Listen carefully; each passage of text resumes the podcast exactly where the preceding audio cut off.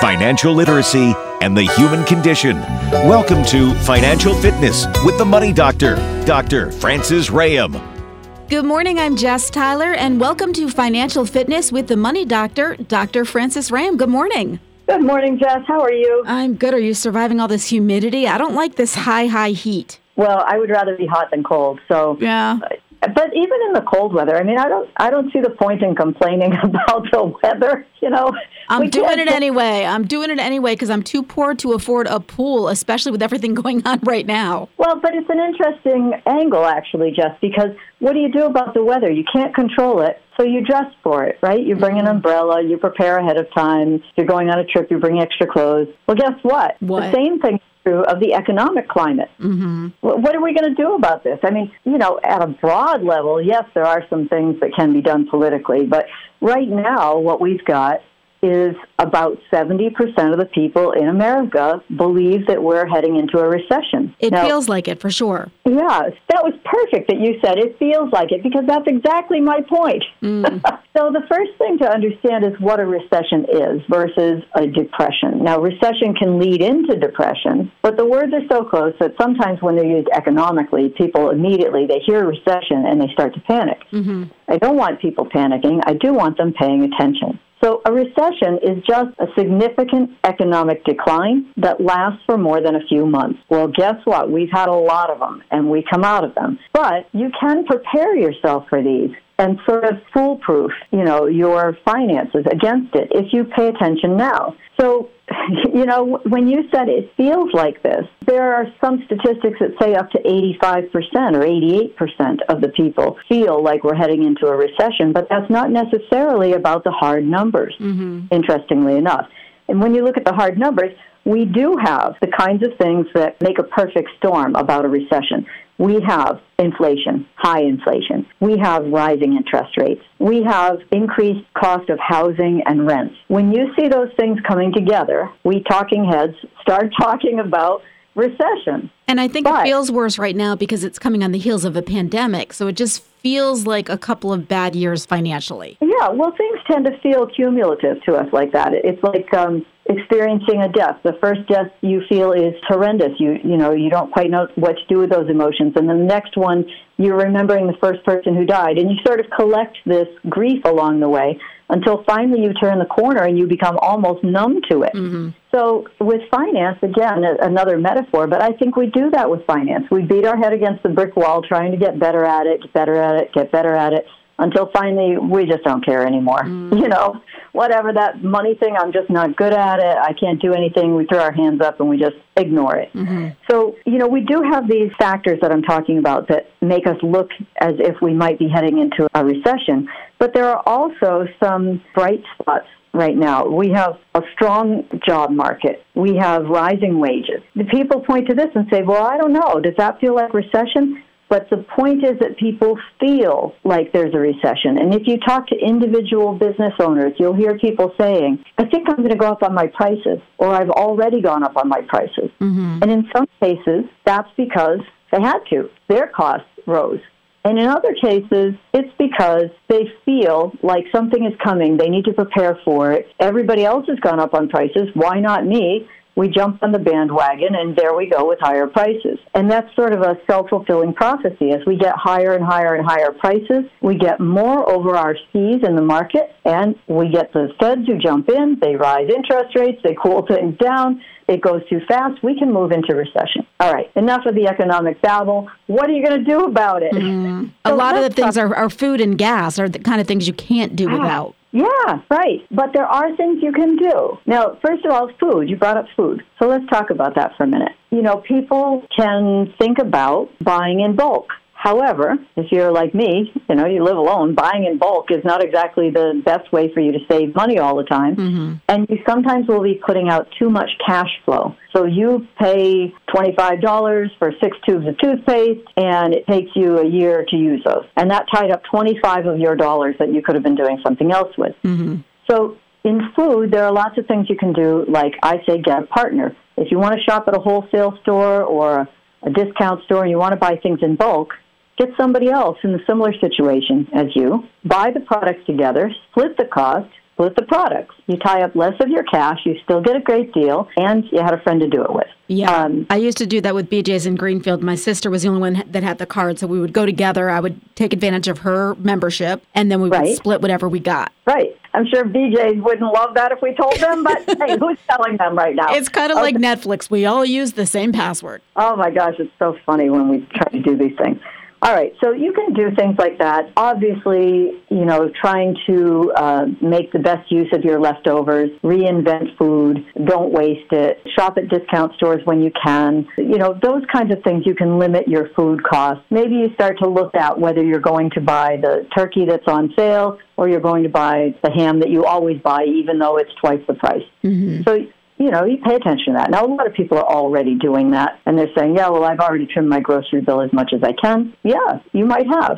So look someplace else, like gas. You mentioned gas costs. You know, there's a, I use an app called Gas Buddy, but there's probably a million of them where you just, you know, ask where are the best gas prices, and through social input, people are logging where the gas prices are. And sometimes you'll find, you know, 15, 20 cents a gallon difference. And then if you can pick up these loyalty cards up the street from me is a Cumberland Farms, and they do like 10 cents off a gallon. And then you get, you know, if you attach it to your checking account so you can just pay automatically, mm-hmm. 10 cents one off, and then they give you a free coffee or whatever when you pump so many gallons. There's another gas station right up the road from me that is beating that price even without the loyalty card. And they have a loyalty card that drops another five cents a gallon off. So, you know, don't discount those things. I kept track of it on my phone, hundreds of dollars a year you save easily on gas. So think about those things. Now, when we talk about gas, you, you say one word and it just, you know, I just start thinking about all the places you save money. One of the things I think we did better that a couple of years ago, pre-COVID, mm-hmm. than we do now is to think about organizing our trips better in cars particularly when it comes to putting other people in our cars. So we used to think, hey, you know, our kids all go to soccer together. You pick them up one day, I'll pick them up the next. We'll cut our trips in half. Yeah, carpooling then, is definitely back. Yeah, car, uh, COVID came and people stopped doing it. Mm-hmm. So now, you know, it may be definitely back, but if it's not in your household, think about cutting your gas costs in half and just, you know, organizing your trips, thinking about that. So there are some obvious things you can do, and then there are some less obvious things that people aren't thinking about. Let's talk about one of the obvious ones right now that you would think everybody would be doing already, and yet I meet way too many people who are not doing this. Oh, I'm curious to see if I'm going to be one of the ones that's not. Okay. Cutting the cord. Are Cut we talking darn- cable? Yes, we're talking cable. I, I tell you, corporate America must hate me by now but this is what I do. I try to save the public money, right? Yeah, I, have done this. I've done it. Do you mind saying how you did it? Well, because a lot of the premium services now, like Netflix and Hulu and Amazon Prime and HBO Max, you can kind of just piecemeal what you want. And cable was costing me, I think, $170 a month. So even mm-hmm. if you have four or five of the services of the, you know, on the places you like, like Hulu, usually has the shows the day after. It's still like 70 or 80 bucks. It's still not great, but it's, you know, more than half of what I was paying before. Exactly. I did this years ago myself, and I tell clients about this.